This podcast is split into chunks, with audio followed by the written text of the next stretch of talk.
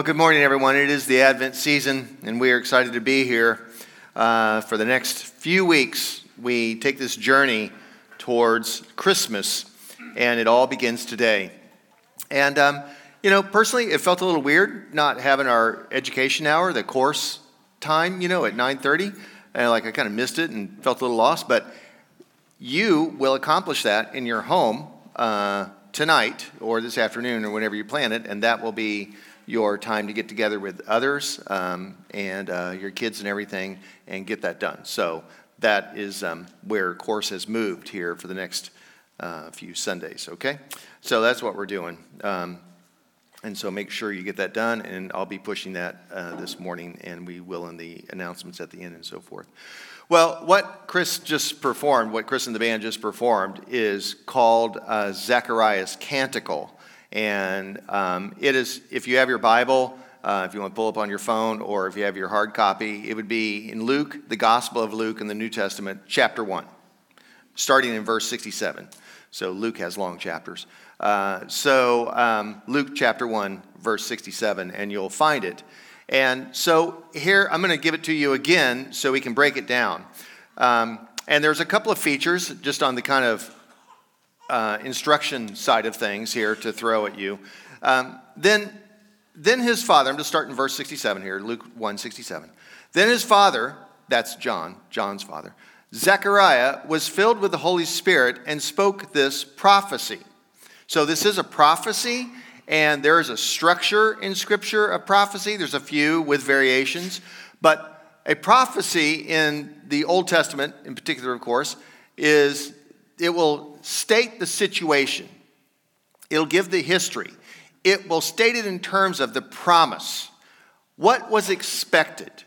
What went on a long time? What did God who what did God do and what relationship are we with God? And then it will transition, it will flip over to a particular person, a king or whatever. In this case, it's going to be Zechariah's son, John, who goes on to be John the Baptist. And then it will give a new hope, it will give a new promise and something in the future. So the first half is the past, and then the second half is the future. Okay, so look for this switch, it'll happen in here. Then his father Zechariah was filled with the Holy Spirit and spoke this prophecy, colon, verse 68. Blessed be the Lord God of Israel, for he's looked favorably on his people and redeemed them. He has raised up a mighty Savior for us in the house of his servant David. As he spoke through the mouth of his holy prophets from of old, that, he would, that we would be saved from our enemies and from the hand of all who hate us. So you can hear the, we're looking backward here. Verse 72 Thus he has shown the mercy promised. There's the background again promised to our ancestors and has remembered his holy covenant. Okay? The oath that he swore to our ancestor Abraham to grant us, that we, being rescued from the hands of our enemies, might serve him without fear in holiness and righteousness before him all our days. Okay, that's all the background stuff. You now are caught up on what the expectation was for really the last 1400, 1600 years. And you, child, so picture Zechariah has his hands over his son John, okay, in a blessing.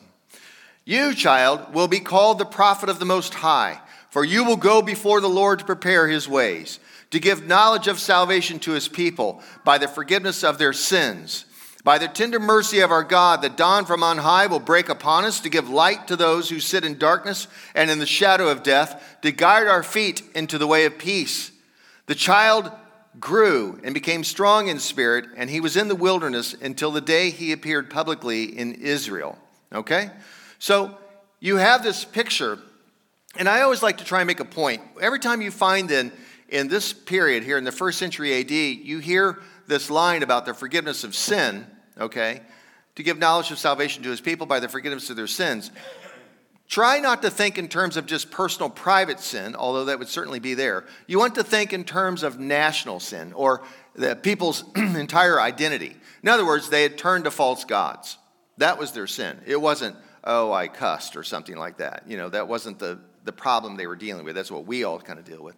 But it was really much more about where did we go wrong as a people that put us into slavery, really, in this case, in the last 600 years. So, This is how we begin with the promise that is to come. And that's why we do this on this first advent of Christmas. So it is one of the four Christmas canticles, all right? And John does become John the Baptist, and the man whom Jesus would go on to say, Among born of women, no one is greater than John. Quite a thing to say by Jesus. Zechariah is John's father, and to be a parent is to hope. I'll just say it again. To be a parent is to hope. I wonder if that isn't why we even have children. I know, you know, because you think, like, why are we having kids? You know, like, kids don't listen to this part. Uh, you know, but there's this sort of thing like, why, why would we do that? It is something about hope. It's something about a vision of the future, something about a promise in the past. You know, you, you hope for your child's success. We want our kids to get good grades. We want them to do well at their sports and their activities and maybe get a trophy or a certificate or a sticker and then walk across that stage and pick up that diploma thing, you know. And Zachariah is no different. He has hopes for John.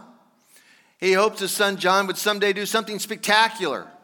Of course, if you read the whole first chapter there of Luke, you'll understand that God had bigger plans for John than even Zachariah had. And of course, it kind of went uh, wonky there for Zachariah for a while, and he was struck um, dumb, so he couldn't speak, just so he kind of learned a lesson of silence.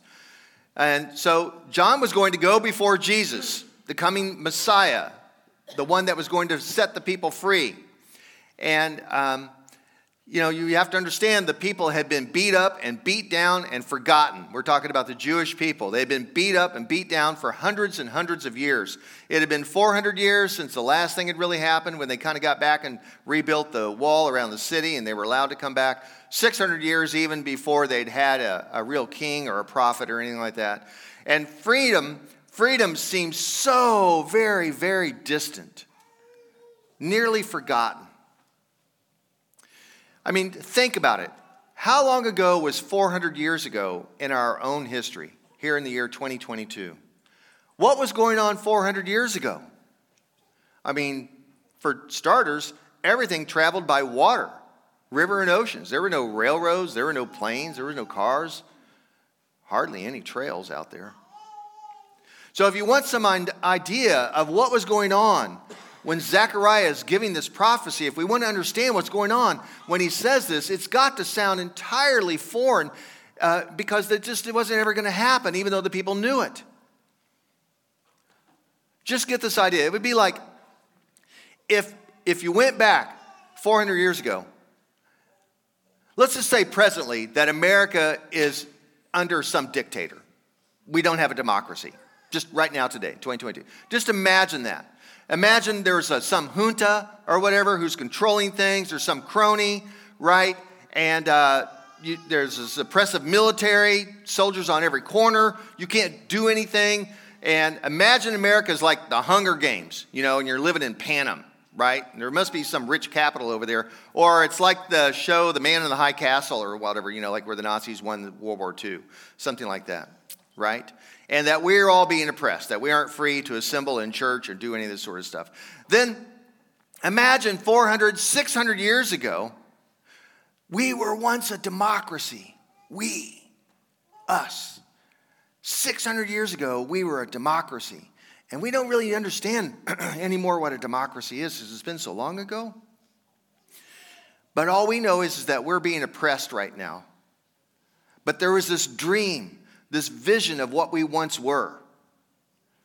And no one is left anymore for centuries long ago who would ever remember living free.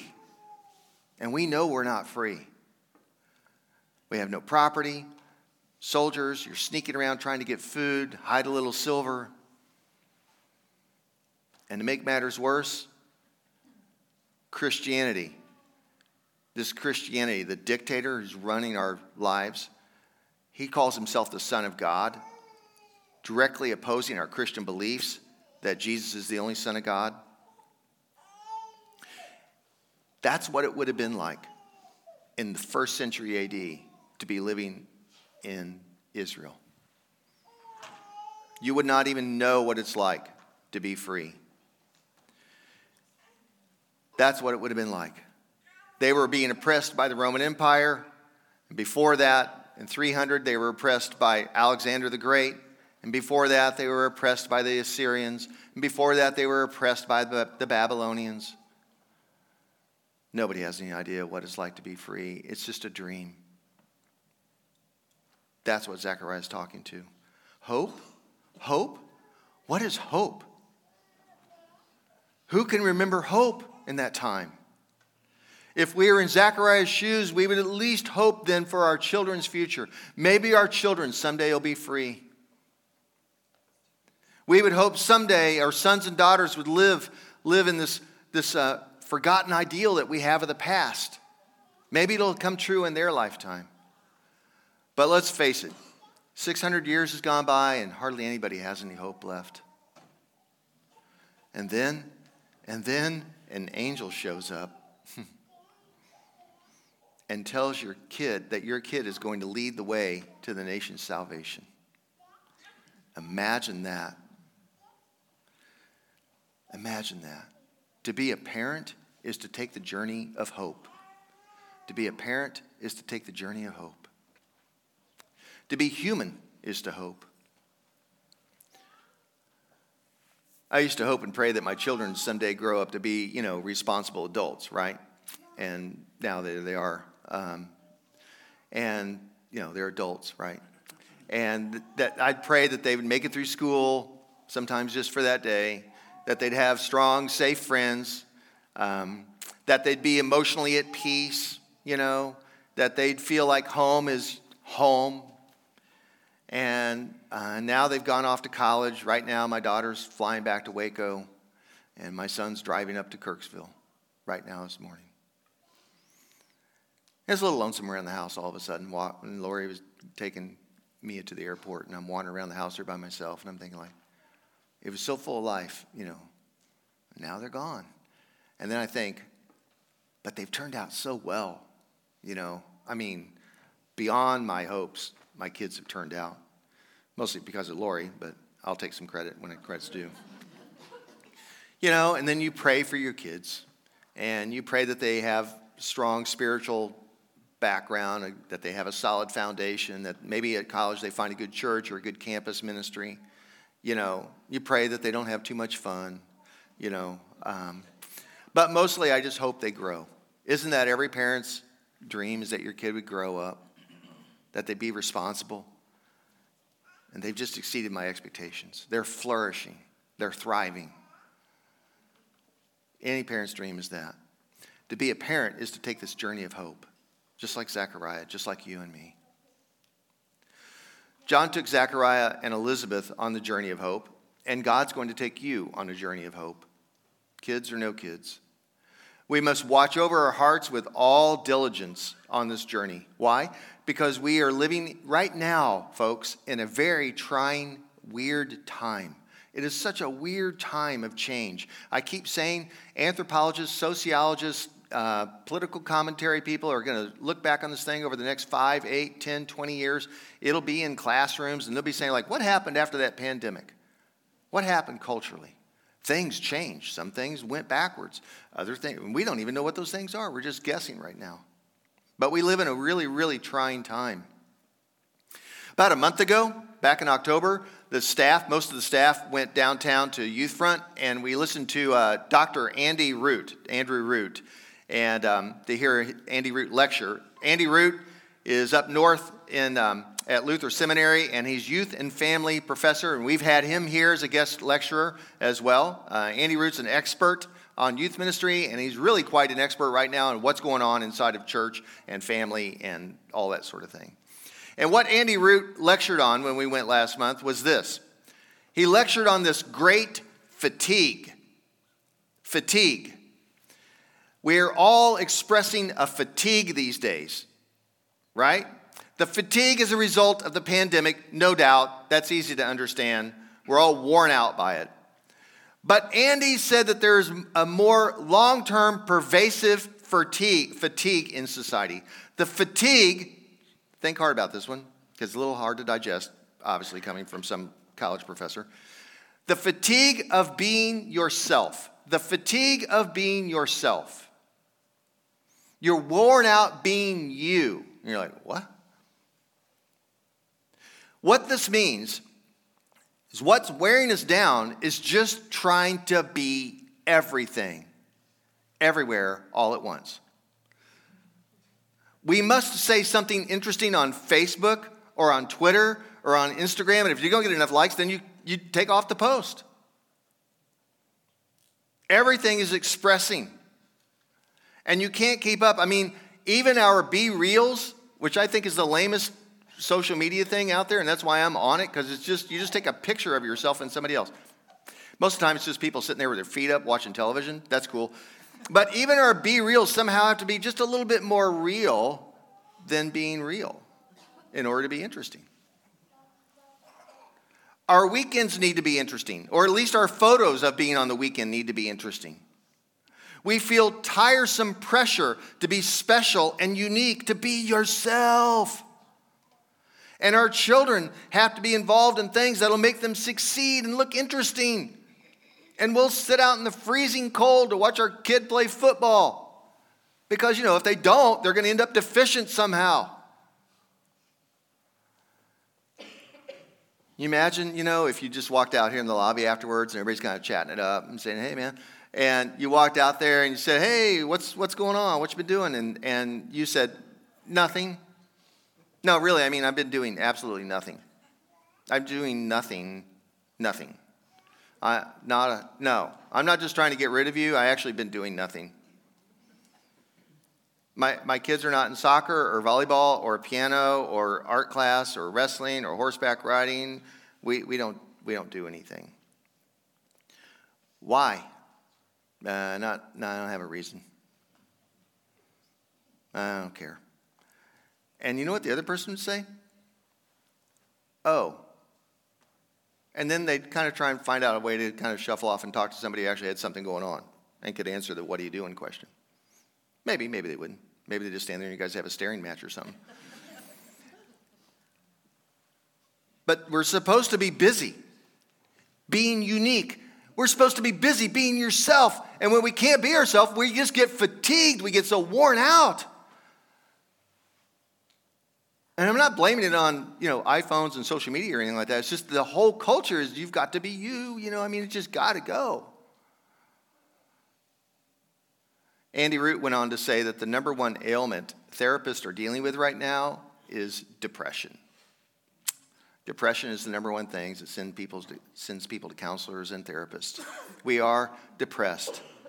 We are depressed not just because what we should be doing, but Andy Root said we are depressed because of what we could be doing. We have shifted from a should, you should get a good job, you should be popular, you should be doing something awesome, to just could be interesting. Where's the bottom of that? It is bottomless. What you could be. No wonder we're all depressed. No wonder we're all worn out. Well, the soul doctor here says the answer to this anxiety and this depression is quite the soulish answer. And it's not really spectacular. We just have to accept who we are. And how that happens is by being at the feet of Jesus and realizing that God loves you no matter what. That you just are okay the way you are with what you aren't doing. You're just fine. And God loves you no matter what. That's all it is to it. That God loves you just the way you are. When the kids were little, and we were driving around, you know, going to Burger King, coming home, and stuff like that. Burger King was our favorite. When the kids were little and they're in their car seats, and um, I would make up these little nonsense, absurd songs, and I would just sing little weird lyrics, and I was focused on, I knew what I was doing. I was trying anyway. I was focused on just singing them songs about you're fine just the way you are, and God loves you, and mommy loves you, and daddy loves you, and you're just fine. And these just like, and just how just everything was just okay. I just made stuff up, you know. And I don't know what they were getting out of it, but I'll tell you this in that minivan, it was stone silent listening to Daddy sing. We got a whole planet that just needs Daddy singing to it. You're okay. You're just fine. God loves you. No performance.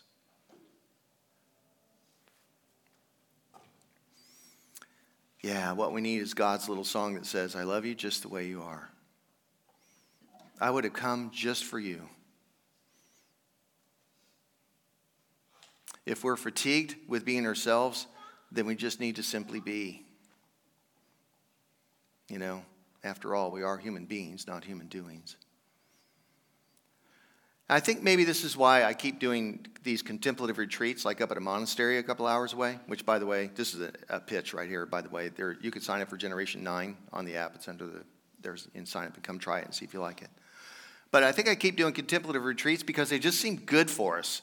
They're, they're, I, I have to spend at least the first retreat spending time saying, like, people saying, what do we do? They got their journal, they got their pen, they got their papers, you know, like, all right, I came on this retreat, I'm going to work. And my big message is, is you're going to work at doing absolutely nothing. I'm writing that down. Like, no, no, no, you don't need to write it down. It's just a divine waste of time. It's a graceful waste of time. You do nothing with no distractions or anything. You go for a walk with no point or destination. You sit and look at the grass and the leaves for no particular reason. I take you to a place where you have none of your normal things, like I really ought to wash the kitchen counters. No, no, well, you don't have your kitchen counters here, so that's not going to happen. All of this just says you're just fine the way you are. You can sit and watch the horizon. You can doodle on a page in your journal or on a piece of cardboard. You can go for a run with no tracking device, no Apple Watch, or anything like that. You don't need to keep track of your paces. You don't need to keep track of your calories, even. It's not a fasting retreat. You could fall asleep in a great big leather chair. We call it Naptio Divina. and retreat says, God just loves you the way you are. Why don't you just come and hang out with me? But everything else in this world is telling you, like, you got to perform, you got to be something, you got to show up. And God says, no, you don't. Advent is this interesting season during the church calendar. I mean, if you want stuff to do, prohibitions and things you're supposed to add, then let's get to Lent before Easter, right? That's sit up straight and pay attention. Advent is a party. Well, it's the preparation for a party. Christmas is the party, and we're all preparing right now. And, and your main goal is try not to pick at the turkey before the meal. You know what I mean? You're preparing, if you get my, if you get my drift. My sister would always walk through the kitchen. Man, my mom would freak out because she would start picking at the crispy skin on the turkey, which of course we all love. And my mom was like, Don't eat the turkey now. Wait till we all sit down. And my sister's like, Why? Because it's like Christmas is coming. Like some of you guys are like, What are you talking about? Like, because Christmas is coming. That's the big celebration right now. We're just getting all our stuff together. This is the fun part, but you're waiting for the big thing to happen, right? And Advent then is this sort of time where you just you, you just want to well, you're supposed to relax anyway, you know? And as a church, then we celebrate Advent in our homes, right? On Sunday evenings is the right idea, with some little game, a sharing, uh, some lighting of candles, a prayer together, and some snacks. It's super easy. You'll, you'll, when you walk out of here, if you've never done this Advent thing, you, you have to try it. We gathered early on we did it a couple of times, I think, with just the four of us, our two kids, and Laurie and me, and it did not work. It was the total like, oh, like, you know. So we just did the classic parent trick and we just gathered with some other families whose kids were doing the same exact thing, and then all the kids started paying attention and having fun with each other. So that's why we to gather families together on a deal. So this is the Advent guide. There's a wreath out there, new and improved, if you want to upgrade your wreath. And um, there's candles and stuff, and you can get on your app and buy it all right there, or you can pay cash if you have to. And this guide that I have here is actually a PDF. And it's real simple. You get together, the idea is a real slowing thing. The snack is part of the whole thing, and it gets the kids, well, mostly it gets me involved. You know, and you'll, you'll want this for everyone who's a reader. Now, I tend to push a little kids game, and tonight it'll be sardines. Yes, parents, you can do the eye roll. Sardines is the opposite of hide and seek.